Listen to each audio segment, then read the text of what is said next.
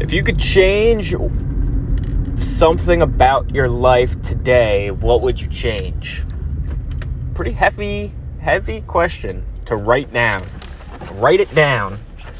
And there's so many ways of looking at it, and I'll discuss all the ways that I looked at it because, you know, there is a dark side to self improvement. It's like, oh, I'm, you know, I'm not happy. I'm never satisfied. I, like, if we never love and appreciate and have gratitude for what we are, then we're always charging on to the next thing. It's kind of like keeping up with the Joneses, but like with the self improvement. So, like, there's that to wrestle with. But obviously, I am in the self improvement camp. You know, one percent better every day. Like, there's always something to work on and fix. But yes, we we still show love to ourselves. And then my first thought is is I would love to have a lot of money in the bank eh, or a lot of assets, really, a lot of cash flow. That would change a lot about my life. It would change what I could do. It would change how I feel. You know, because there would be less financial stress but I'm always constantly reminded of this concept that I discussed with a German man in Australia, and it was the idea of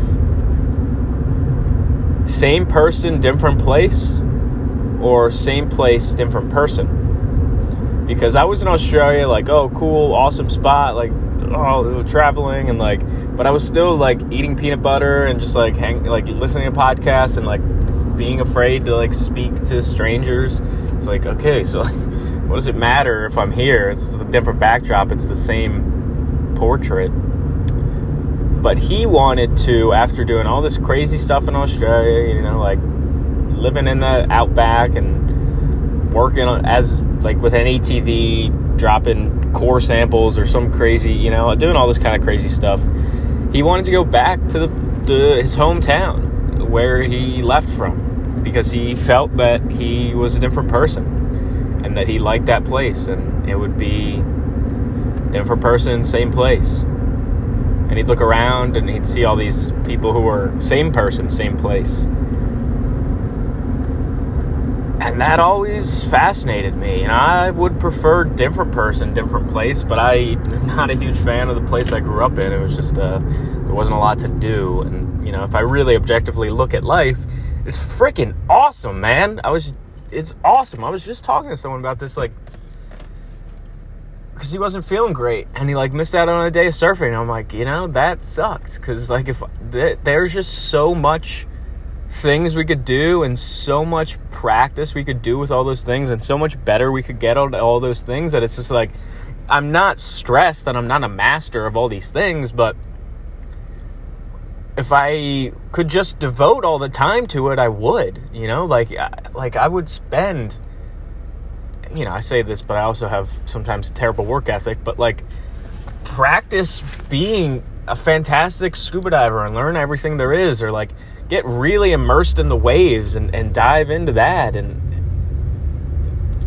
perfect the free diving or go to the gym all the time or read all the books like there's literally so much to do and that's why i love taking care of myself is anytime that i'm not feeling 100% and i don't like maybe i use this as an excuse but like i you know it's just like it takes away from the experience it either doesn't allow us to do it or it makes it more difficult or it makes it impossible or it makes it very extra challenging or just like not as fun. Like I can't tell you how great I feel doing all these amazing things. It's like fulfilling my purpose, I guess. And I hate that term because this is like kind of uh, triggering for people and has a lot of different connotations, but that's like one of the most purposeful ways I feel is like to be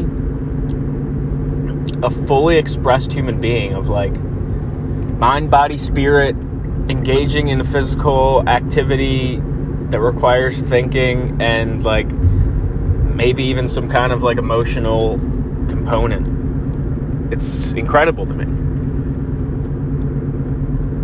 So I like to be in good shape all the time and feel good and feed myself right and move my body right and, and do all the things. Because what I ended up writing on the page was to be I wanted to write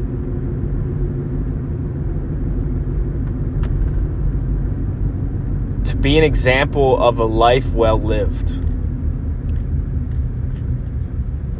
But something in me felt that that was too vain and it relied too much on other people, which I know it doesn't. Like, it's my example or my definition of what a life well lived is, but just something about it felt like it was it would be judged off of how other people perceive my life.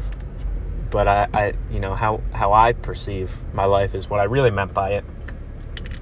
And another, like, crazy concept that comes to mind is this idea of, uh, so, like, what that money would do is, like, an outcome. Like, I wanted that money, you know? And a buddy of mine high level rugby player, we would discuss this of like, do you set a goal and then like work backwards or like work forwards to that goal and like create small steps and like set a measurable outcome goal, which would be I want this much money and then this is what I'm gonna okay I, if I want that this is what I'm gonna have to do. I can create the process from it, or you know like I want to go way over there and I'm gonna take the next steps to get there, or do I just take the next perfect step and not necessarily with my head down, but not with my head pointed too far in the future, but just take the next perfect step and the next perfect step and look up and be like, holy sh- look where I am. This is awesome. That was cool. All those steps were good, you know? I'm not that like to say we can only live like never have hard moments.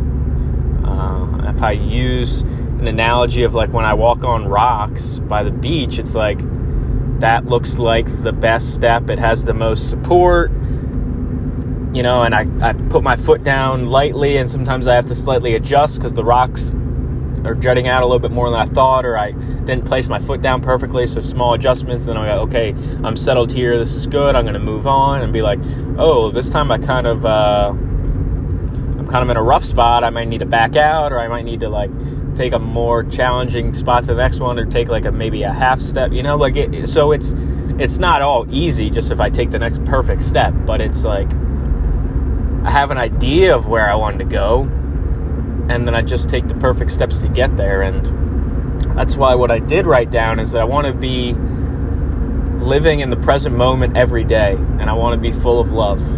And i think those that's almost redundant and it goes hand in hand because if I'm really in the present moment, like really, really, like not just like in the moment, but also like in my relationships in the present moment. Like if I see a girl, I don't like make up some story of like who she is and who she could be to me, or if I like meet somebody who I'm trying to sell something to, I, yeah, I don't make up this idea of like how I need to sell it to them, but I just like am in the moment and I feel who they are as a person and how we best connect and like how life would be no, I just I just let life be.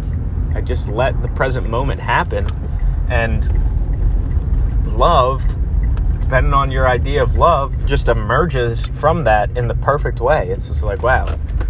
That was love it just it, it's it I think it's our default. It's just like what is left when we remove all the extra nonsense. So yeah, it's like redundant, but it's like beautiful because what more could I ask for? And that is that's my process, and that's what I wrote down.